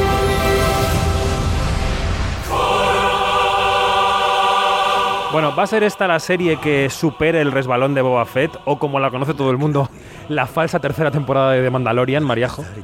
Yo es que, ¿sabes qué pasa? Que bien lo sabes, porque lo he repetido hasta la saciedad, que no soy muy, muy de Star Wars. Eh, igual que tampoco soy muy de Star eh, Trek. Entonces, yo quiero que me pase con Obi-Wan como me ha pasado con Picard y como me ha pasado con, con, con el Mandaloriano, que sin ser del universo de estas dos grandes sagas, eh, me conquiste el personaje. Y aquí tenemos a Iwan McGregor, que es como una puerta de entrada maravillosa. Entonces yo, de todas formas, la de Boba Fett, ¿eso ha existido? Porque no tengo yo muy claro. Doy fe de que ha existido. ha existido. Y no me he dormido. A pesar de que podría haberme dormido. Yo, yo, reconozco que cuando vi que toda la gente que sabe de Star Wars eh, la, la, pidaba, dije, pues igual mejor me la salto, ¿no? Y entonces, mm, para mí no ha existido. ¿A quién se le ocurre? ¿A quién se le ocurre? O sea, eh, Boba Fett es el personaje con menos carisma, menos personalidad de toda la saga, pero claro, era un juguetito molón, con un traje molón y un arma molona y, por ser un juguetito. Y punto, es que no tenía nada más Boba Fett. O sea, es el juguetito que cualquier crío de 10 años se vuelve loco, porque como juguete es genial, pero como personaje es un cero a la izquierda. Ya. Ya, totalmente. No, no, que no tengo nada más que añadir. Todo bien. No voy a decir nada más. Vamos a volver a las series españolas. Ha sido un primer trimestre del año, como estamos viendo, muy marcado por segundas temporadas que en ocasiones superan a las primeras. Es el caso, dicen los fans, de Nasdrovia. A mí no me pasó. A mí me gustó más la primera, pero tú, Maríajo, discrepas para variar, ¿no? Hombre, es que si no, no me llamarías para darte la razón todo el rato. Soy así. Sería un aburrimiento. Yo, yo, discrepo. A mí me gustó mucho la primera. Me reí mucho más con la primera, eso es verdad. Pero yo creo que la segunda lo que hace es que eh, sigue el camino natural de la serie. Es decir, Edurne. Y yo creo que ya a estas alturas, mm, teniendo en cuenta cuando se estrenó la primera, se puede decir, ha matado a alguien al final de la primera temporada. Entonces no puede ser en la mm. segunda todo jiji jaja. Quiero decir, la chica tiene un problema encima, además tiene un jefe que la puede encañonar y matar en cualquier momento. Entonces, eh, a mí sí que me gustó mucho la segunda, porque, por eso, por lo que digo, porque creo que sigue el camino natural que tenía que seguir teniendo en cuenta cómo había acabado la, primera. Eh, y luego es más oscura, también tiene sus toques de humor, pero es un humor muy negro y pinta un Boris que es, terrible. O sea, yo. Hay, Terrible y entrañable a la vez, diría mm, yo. Yo, fíjate, lo de entrañable, es que no se pueden decir palabrotas, pero lo de entrañable no lo veo. Yo creo que era entrañable en la primera, pero aquí es un pirao, es un psicópata, es un sociópata, es todo lo, todos los ópatas que quieras ponerle. Y no sé, a mí no me parece entrañable en la segunda temporada, ¿eh? A mí me parece un tío con, pues eso, un- con muchos altibajos y que no sabes por dónde cogerle y que a la mínima te puede matar. Y yo creo que eso está, se refleja muy bien en la serie, que ese miedo que tiene Durne es de, ostras, es que igual mañana estoy con pies de cemento en un lago. Mm. También estuvieron Leonor Watling y Hugo Silva en Quinótico y Christine Baranski y Cynthia Nixon, las protagonistas de La Edad Dorada, que está en HBO Max y que también ha conseguido atraer a cierto público, ¿no? Quizá el público más Bridgerton, no sé.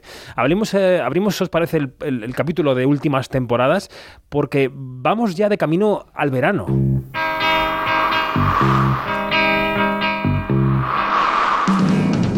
Qué calor en la ciudad. Qué calor, qué calor. Es imposible de aguantar. Qué calor, qué calor. La ropa llega a molestar. Qué calor, qué calor. Qué lindo debe estar el mar. Qué calor, qué calor. Tu mano quiero yo tomar. Y por la playa caminar. Qué calor, qué calor. La serie Killing Eve ha vuelto a usar esta mística canción de Concha Velasco en su cuarta y última temporada. Sandra Oh y Jodie Comer ya no saben por dónde perseguirse. Yo no sé si sigue siendo tu placer culpable, Marina. ¿O qué? De culpable no tiene nada. Eh, de culpable no tiene nada. A mí esa serie me, me entretiene mucho y me divierte mucho.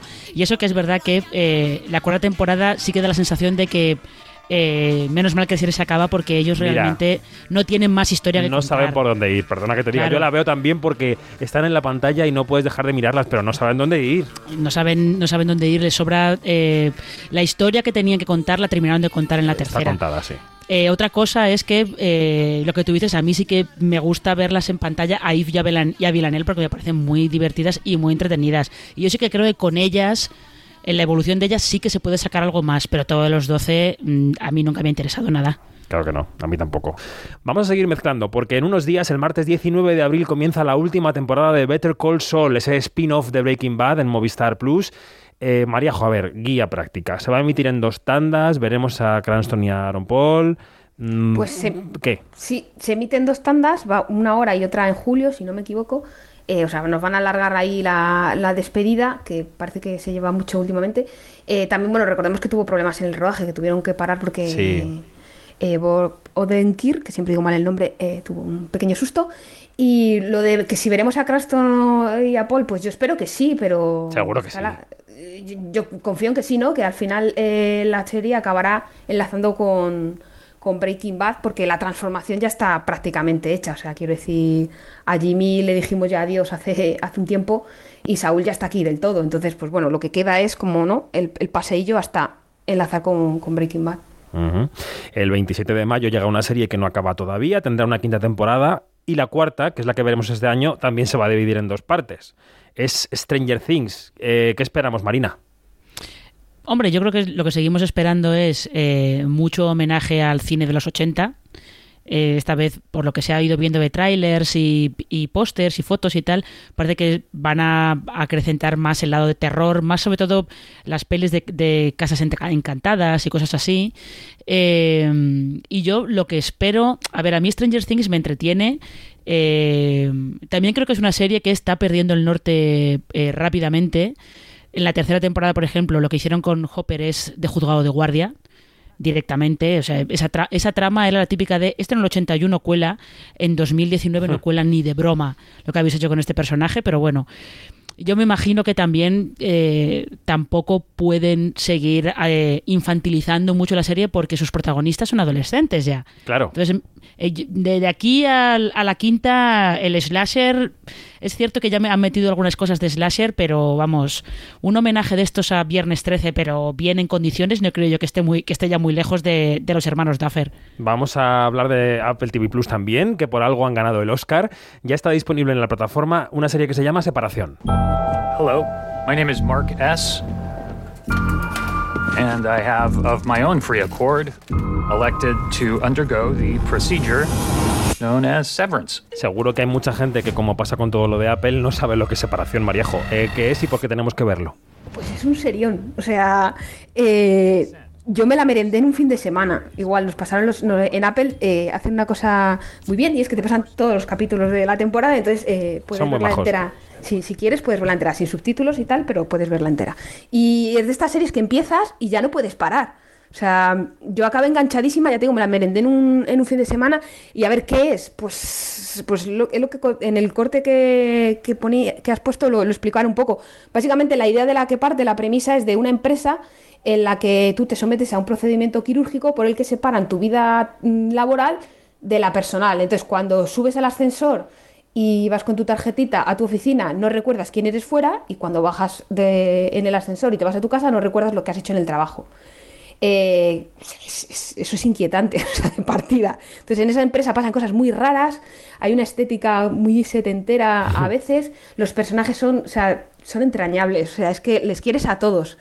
eh, dentro de la oficina, te dan ganas de, ojalá fuesen tus compañeros, ¿no? Y luego eso- cada capítulo vas descubriendo una cosa más rara que la otra y, y quieres ver dónde va. Y luego eh, la dinámica de los personajes también está, está muy bien desarrollada. Yo me declaro muy fan de la pareja John Turturro y Christopher Walken porque Oh. son, son- son tan tiernos. Te dan ganas de Deduzco abrazar. por ese O que también a Marina le ha gustado, ¿no? Eh, me parece que es una serie que está muy bien. Oye, Marina, y en Apple TV Plus también está Pachinko, que es una serie surcoreana que aquí nos recomendó en Eco, Ruiz Jiménez, que está recibiendo unas críticas buenísimas. Eh, está Yu Yun Yun, que es la abuela del mundo, claramente. ¿Qué es y por qué tenemos que verla? Eh, pues Pachinko es una saga familiar. Eh, lo que pasa es que tiene un punto de partida muy original porque eh, tú estás viendo al mismo tiempo la historia de un chico coreano que trabaja en un, en un banco en Nueva York, creo que es a finales de los 80, y que lo mandan a Tokio a, pues, a cerrar una operación. Además se ofrece él a ir a Tokio porque él creció en Japón. Y creció en Japón porque eh, la otra historia que se cuenta en paralelo es la de su abuela, que nació en la Corea ocupada por Japón. Eh, Corea fue parte del imperio japonés entre 1910 y 1940 y algo, 1945 creo que es. Eh, y entonces lo que tú estás viendo todo el rato es eh, los problemas que hay para que la abuela de este chico se muda a Japón y todos los problemas que hay, no de integración, porque ella no se quiere integrar, ella es coreana y ella siente que Japón los está ocupando, exterminando su cultura, su lengua. Es- está muy bien, está muy bien contada. Qué y bien. más que, más que surcoreana, es más estadounidense que surcoreana, ¿eh? Vale, vale. La- sobre todo en la manera de contar la serie es mucho más estadounidense que surcoreana. Bueno, vamos terminando ya con algunos placeres culpables. Mira, sube un poquito la música, José Luis. Maríajo, no llores. No, no, no. Lo digo porque también me he apuntado yo a la moda Star Trek Picard. ¿eh? Estoy al día. caso, Estoy al día. ¿Esta serie por qué sigue siendo una serie que hay que ver? Mm, En breves palabras, porque tenemos todavía, nada, dos minutos para terminar la sección. ¿Por qué tenemos que ver Picard, Maríajo? Porque le pasa como a separación, que tiene unos personajes que son que, que les quieres a todos. Yo estoy muy triste porque se acaba en la tercera, pero señor Alex Goodman, por favor, como está a tope con los spin-off, que nos haga. Yo pido uno personalmente de Rafi, de, de 9 y de Capitán Ríos por ahí haciendo cosas con naves. Ah, eso Y está vale. maravilloso. Tu gente en pijama también vuelve el segundo trimestre, ¿no? The Boys, The Umbrella Academy, todo Sí, eso. en vuelve. junio las dos, la tercera temporada de ambas, en Amazon The Voice y en Netflix de Umbrella Academy. Y dos mujeres más, Marina. Ana y Julia. ¿Quiénes son estas señoras? Pues Julia es Julia Child, que era eh, es un poco la pionera de los programas de cocina. Y la serie es, como, se, di- como diríamos así un poco tal, una delicia. No, realmente la serie está muy bien. Sobre todo está muy bien por... En HBO. eh, está en HBO Max por Sarah Lancashire, que, que es quien interpreta a Julia, que alguien la habrá visto seguramente en, en Happy Valley. Y luego Ana es la protagonista de Quién es Ana, que es la historia real de una estafadora que estafó a todos los ricos de Nueva York y de Manhattan. Y es una serie de Shonda, con lo cual pues Shonda siempre te da ahí un poco de salseo para que te entretengas. Pues como siempre, decenas de títulos para apuntar en estos observatorios seriéfilos de Quinótico, gracias a María Arias y a Marina Such, que son las que lo saben todo, porque lo ven todo. Así son ellas, no dejan nada para los demás. Marina, María, un beso enorme, gracias por estar aquí. Un abrazo. A vosotros. chicos. Adiós, buenas noches. Gracias a las dos. Seguimos en Quinótico porque vamos a llamar a una mujer con la que teníamos muchas ganas de hablar, una guionista que desde este año dará nombre a un prestigioso premio de guion. Para repasar su carrera vamos a retroceder casi 50 años. Quinótico, la entrevista.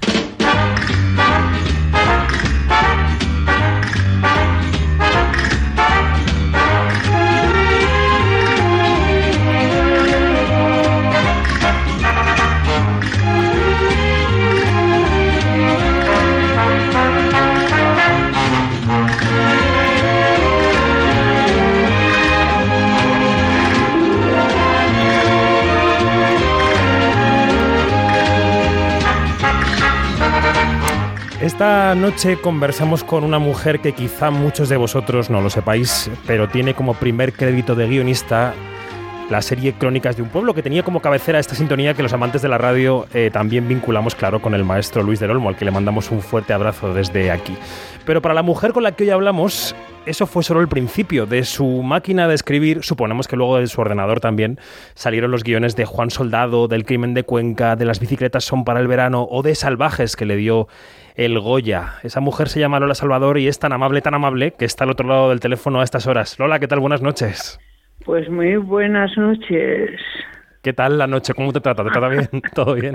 todo va ideal, todo va ideal. La noche es un buen momento para escribir. Sí, ¿eh? y también para no escribir. La noche es bueno para todo. ¿Has escrito mucho de noche, Lola?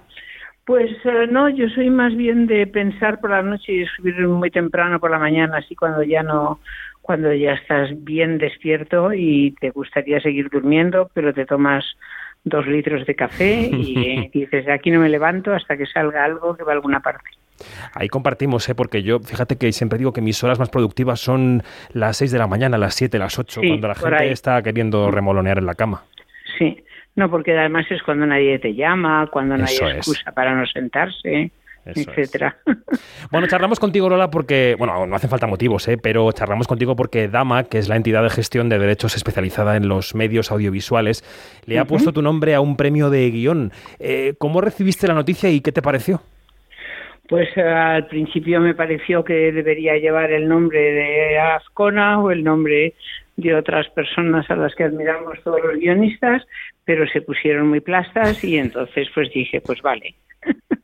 Vale, porque como es estupendo, ¿no? Que haya un premio que esté, de, no sé, al que pueda presentarse todo el mundo, uh, no sé, es como muy ambicioso, ¿no? El, los planteamientos de las bases, ¿no? Y eso me gustaba mucho y nada, estoy deseando que, que lo gane alguien que yo conozca y sí, para que para celebrarlo con aparte de con un con un congratulations, pues con grandes abrazos y diciendo, oh, qué bien esto y tal, ¿no? No lo sé, es, hay un, es una gran una gran incógnita, ¿no? Si se va a presentar mucha gente, poca, quiénes. Claro. Eh, imagino que al final todo esto se, se comentará, ¿no? Si ha venido mucha gente de Estados Unidos, de, de, América Latina, de, yo qué sé, de Ucrania, por favor, ¿no? Que nos manden, que nos manden un buen guion, ¿no? Si tuvieras Porque que es para el mundo entero, que es lo bueno. Eso es maravilloso, sí. Te iba a preguntar que si, si tuvieras que juzgar tu guion, si estuvieras en el jurado con toda la experiencia que acarreas, ¿Qué ingredientes dirías que tiene que tener un buen guion? Pues eh, sorpresa, verdad, ética, diversión, o sea, todo lo bueno, ¿no? Básicamente una buena estructura y algo que pueda entretener y enseñar, ¿no? Y, y emocionar, etcétera, ¿no? Lo que tiene toda obra literaria o audiovisual o dramática o musical, ¿no? Lo, lo mismo que siempre, ¿no? Básicamente que sirva para para despertarte o para echarte un sueño mientras que mientras que lo lees, ¿no? O ves la película, el producto final, ¿no? Sí, sí. O para, yo qué sé, para para, no sé, sujetar la mano de la persona que quieres. ¿no? Eso es bonito. Lo que pasa es que los que los, los, periodistas que nos dedicamos a ver películas vemos tantos malos guiones convertidos en película, Lola, que al final no sabemos dónde está el control de calidad. ¿Eh? Yo creo que lo que se ve son malas películas y el guion a veces no sabe si era bueno, ¿no? Está claro que con un ah, mal guion es el tópico de siempre, ¿no? Y con un con un mal guion no puedes hacer una buena película, pero sí puedes con un buen guion hacer una mala película, ¿no? Porque claro, eso es la eso es la partitura de una obra y si la orquesta es una birria, pues aquello no funcionará. Sí.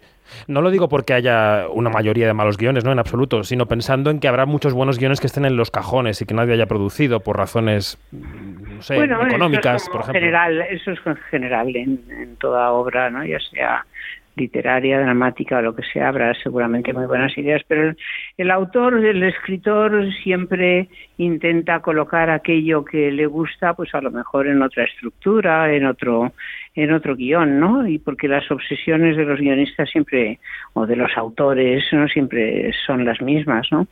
Hay gente que tiene en la cabeza unas cosas que no sé.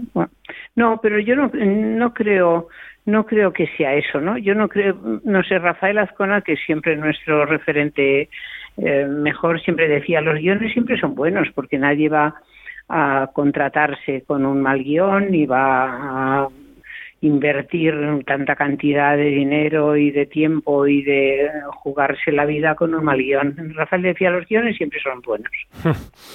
Eh, hemos citado alguno de tus guiones que son muy buenos. Varios de ellos están firmados, el Lola, con tus apellidos, con Salvador Maldonado. Sí, sí, sí, claro, era una broma. Eh, ¿Tú dirías que es una broma o dirías que respondía a cierta época? No, no, no, eso es una broma desde pequeña que yo decía que iba a ser escritora y me gustaba más el apellido de mi madre que el de mi padre y pensé qué risa, pues eh, yo puedo firmar como Salvador Maldonado y utilizo los dos apellidos y parece que es otra persona. Y eso era una broma, era una cosa para despistar a la policía, pero más que nada una broma. Porque en el tiempo en que empezaste a escribir, ya podía escribir una mujer con libertad un guion. eso siempre ha podido escribir una mujer con libertad. Digo firmarlo, firmarlo. Y firmarlo, siempre ha podido hacerlo. Sí. No había riesgo de tener menos oportunidades por ser Lola y no Salvador. yo, yo no lo creo, yo no lo creo. No, lo creo. Hay siempre un debate con esto, pero me parece que, que no, yo no lo creo. Pero si ha sido un mundo el del cine, ahora muchísimo menos, muy masculinizado. Bueno, como todo en la sociedad, ¿no? Pero no, pero yo creo que las que las mujeres que han querido escribir teatro o escribir canciones o subirse a un escenario, eh, digamos que todo eso pertenece esa especie de de ocultar la autoría o de tener menos posibilidades pertenece más a otras profesiones que a la de la farándula, ¿no? Siempre en las compañías de teatro, pues a lo mejor la persona jefe de esa compañía ha sido María Guerrero o ha sido mm. la Saltimbanqui que mejor se subía o hacía no no no creo que en este mundo de de lo que es la representación eso sea tan ah, y sin embargo sí me parece que hay que defenderlo absolutamente y visibilizarlo y, mm. y, ponerse como llenas en otros mundos. Pero me parece que en este no es el tema, ¿no? Lo que pasa es que todo se generaliza y se dice, pues hay que defender estas cosas, pues también eso le toca al mundo del guion o al mundo de las vedettes o al mundo de las cantantes o los cantantes y me parece que no es que, que no es preciso, ¿no? O sea, uno podía ser muy preciso hablando de estas cosas, pero sin embargo, cuando se generaliza, pues yo ya no estoy de acuerdo. Se generaliza. No, no, está bien, está bien. Estamos en un mundo en el que no se llevan los matices, Lola. claro, pero es fatal, claro, pero a un guionista no le puedes hablar que, no, que no matice, porque si no, no hay obra, no hay película, no hay nada, ¿no? La película y la historia están los matices. ¿no? Mm. Has mencionado a Rafael Azcona, pero puedo citar a Pilar Miró, puedo citar a Fernán Gómez. Has trabajado cerca de los grandes talentos del siglo XX. es una suerte. No, bueno, y aparte de eso he tenido también la suerte de que aunque no haya trabajado con algunos, pues han sido mis amigos, ¿no? Y entonces, pues sí, el trabajar con los con la gente que más admiras o que más te puede enseñar, pues es la elección en, siempre en una profesión, ¿no? En cualquier profesión, ¿no? Mm. Comenzábamos con la cabecera de Crónicas de un pueblo, que en tu currículo pues es una anécdota de arranque, ¿no? Digamos, pero has hecho televisión en, El Olivar de Atocha, por ejemplo, en esa adaptación de tu propia obra. Em, andando el tiempo... pero Crónicas, por ejemplo, yo hice, me parece que, que uno o dos guiones sí, Crónicas, ¿no? Tampoco hice yo tanto, yo sí. O Barrio Sésamo, por ejemplo, que también aparece en tu currículo, ¿no? ¿Perdón? Eh, Barrio Sésamo, digo, que también aparece en tu, en tu ah, currículo. Sí, no, no, sí, Sésamo fui la head writer. Por eso, por eso. La jefa, la jefa de todos los guionistas. Aquello fue súper divertido y de, y de las cosas que más le puede divertir a la gente cuando a esta generación más joven es cuando dijiste que has trabajado en Barrio Sésamo y dices, ¿qué? Oh". es una referencia pop, ¿no? Mucho Más, parece mucho más interesante eso que, que cualquier otra de las cosas de las pelis o del tal, ¿no? No, te iba a preguntar que hoy que se confunden tanto las fronteras entre el cine y la televisión y tú has trabajado en ambos mundos, ¿no? ¿En, cuál te has en cuál te has divertido más? Ahora que hablamos de divertirse, ¿en la televisión o en el cine? Pues yo de la verdad es que me he divertido siempre, ¿no? Es que si no me divierto no trabajo, es aquello de que también decía si no hay eh, si no hay sardina la foca no trabaja, entonces si yo no me divierto Lola no trabaja. Entonces yo creo que yo me he divertido siempre en, cualquier mundo en el que he trabajado. Siempre he intentado elegir cosas que fueran divertidas, llamando divertido a todo lo que es, eh, a todo lo que entraña un poco de aventura, ¿no? Un poco de incógnita, ¿no? Para mí la diversión es esa, algo que, que no sé cómo va a acabar y que esperas para que acabe bien y que estás con colegas que, que quieren lo mismo que tú y os divertís inventando posibilidades para unos personajes, para una puesta en escena, para un presupuesto, para todo, ¿no? Es un trabajo interesante, ¿no? El de sentarse alrededor de la hoguera y, y contar, imaginar historias, ¿no? Se ha popularizado mucho una entrevista de, de Concha Piquer en televisión hace ya mucho tiempo, evidentemente, en la que decía, si yo no gano dinero no me divierto. Como diciendo, bueno, pues mm, parece que el trabajo de los artistas es un trabajo divertido, distraído, que salimos allí a un escenario, que inventamos historias, en tu caso, imaginamos, pero comemos al final de mes y tenemos una familia que mantener, ¿no? Bueno, yo digamos que lo doy por supuesto, ¿no? claro, claro. Te iba a preguntar... que- que- o sea, lo doy por supuesto que tienes que ah, que tienes que recibir un, un dinero para poder pagar las facturas y dedicarte eh, todos los días de tu vida a una profesión, elegir bien y tal. Y pero igual ah, en algo que cuando se habla de la producción, que es algo que eh, que puso muy claro sobre la mesa Alfredo Matas, con quien yo trabajé muchísimo, era no quiero saber cuánto voy a ganar, quiero saber si me puedo permitir lo que voy a perder, ¿no? Entonces, en ese sentido, pues es igual, haces algo, pero por supuesto tienes que saber que, que si tienes niños tienes que buscar la, la leche en polvo o la leche de la vaca y que eso hay que mantenerlo. ¿no? No, la Pero sí pregunta que- iba hacia las reivindicaciones que hoy tienen los sindicatos de guionistas. Ellos reivindican mejores condiciones salariales. Es un trabajo que ha sufrido unas condiciones muy duras, al menos en los últimos tiempos, Lola, como sabes. Sí, pero eso es por la, por eso es por esa, no, Molinero, que es el- la persona que preside ahora mismo el sindicato de Alma, ¿no? Pues se lo explica muy claro. Realmente nos interesa tanto lo que hacemos y nos divierte tanto que, que igual no batallamos eh, lo suficiente eh, y es un trabajo, no deja de ser individual. Vuelvo a referirme a Rafael y Rafael decía, en cuanto que hay un productor que saca un talonario, ya es que firmas, aunque no, haya, aunque no hayas visto qué pretende pagarte o no pagarte, ¿no? Pero pero no sé porque es que realmente nos gusta mucho lo que hacemos pero en ese sentido es muy bueno y, y en esto el gran ejemplo es el mundo americano con sus sindicatos no Que tienen músculo, que tienen ¿no? músculo. y entonces sí porque es aquello dicen bueno pues va a ver usted el telediario y nada más como no pague a los guionistas ¿no? y entonces en ese sentido hemos batallado muchos para que eh, de alguna forma eso sea justo y ya está no pero Hombre. pero tenemos un poco ese defecto de, de bueno estamos tan nos divierte tanto la idea de poder hacer esta historia trabajar con este equipo hacer un no sé qué que ah, bueno y también en eso están las personalidades no pues hay gente que es más consciente y más eh, responsable y hay otra gente más loca o más ah, no sé Pensaba más que- que de repente dice bueno sí no pero pero sí a la hora de a la hora de firmar un contrato yo soy bastante fiera y, eh, y creo que todos debemos serlo no Sí, no, pensaba que si a los periodistas, que también nos dicen mucho lo de que es un trabajo muy divertido, nos diera por, por también plantar batalla, la gente no vería ni siquiera el telediario. Claro, claro, que- ¿no? Claro. A veces no sería malo eso de no Sí, ver el telediario. sí. Sin embargo, ven una buena historia de Esta es siempre es agradable y estupendo y siempre se- a veces el telediario ah, es un poquito plasta, ¿eh? Necesitaría guionistas de ficción un poquito a veces. Desde luego. Igual hasta Para los, no los, los suavizarían los, guionistas, porque está muy duro el telediario, Lola. Oye, em, también escribiste el guion de una noche muy especial, corría el año 87, una retransmisión que en televisión comenzaba así. Hemos elegido la figura de Goya porque es nuestro pintor más cinematográfico y sin ninguna duda el más popular. Les dejamos ya con la gran gala del cine español. Muchas gracias por estar con nosotros y buenas noches. Eran la actriz Fiorella Faltoyano y José María González Sinde, el primer presidente de la Academia de Cine, explicando a los espectadores lo que iban a ver que era la gala de los primeros premios Goya que tú escribiste. Coescribiste. Ah, sí, no, no, sí, lo escribí, lo escribí, pagué las fotocopias para repartir a la gente. sí. Tengo que decir a la academia que todavía esa facturita puede estar pendiente, hablando de dinero, ¿no? Pues Mariano Barroso, que nos nunca, escucha, que pague, que pague, que te lo debe, ¿eh?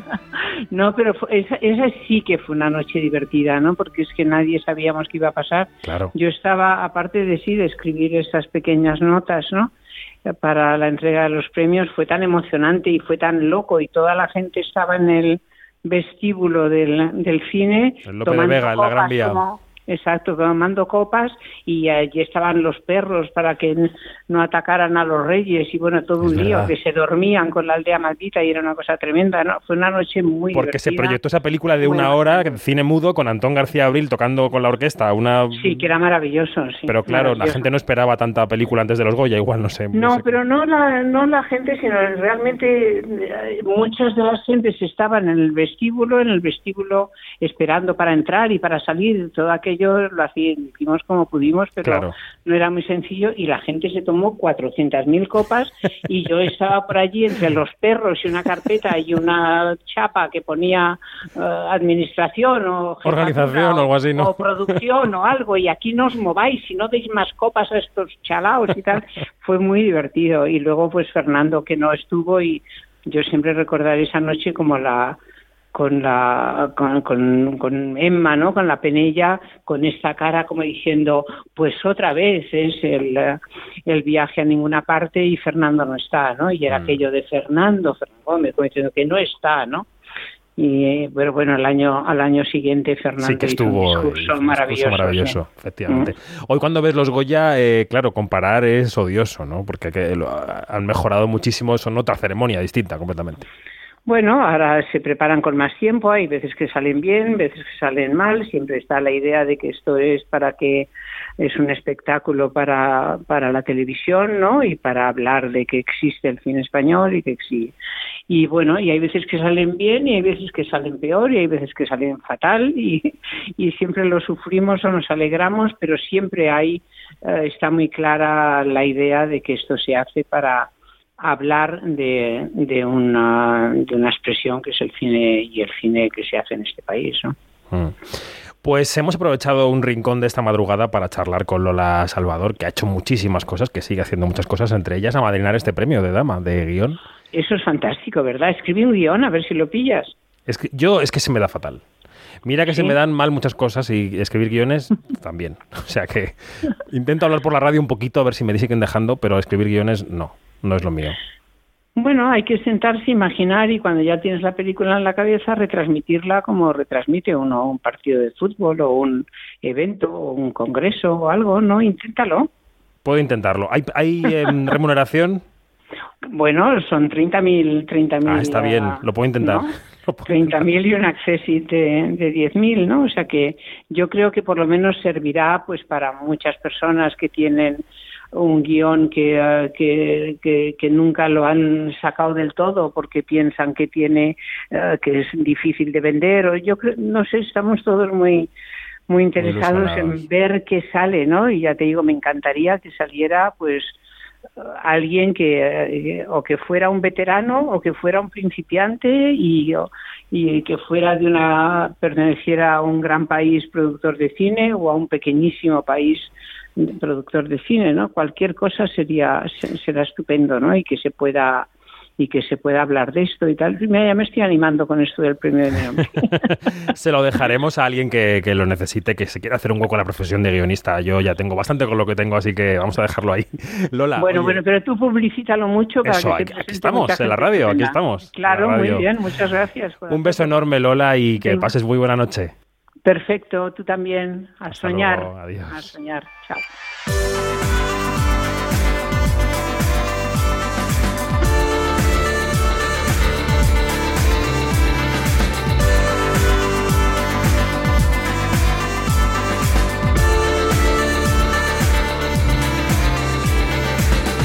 Qué buen cierre para un programa de cine y series. A soñar, pues a soñar. Más información en quinótico.es y en nuestras redes sociales donde somos arroba quinótico, la primera con K y la segunda con C. También somos arroba quinótico en YouTube, donde podéis encontrar algunas de nuestras entrevistas. José Luis Gómez y Javi de la Torre han estado a los mandos técnicos. Ya sabéis que nos podéis encontrar todas las semanas, todos los jueves en la web de Onda Cero y muy pronto, seguro de nuevo, también en la antena de la radio. Buen final de la Semana Santa, adiós.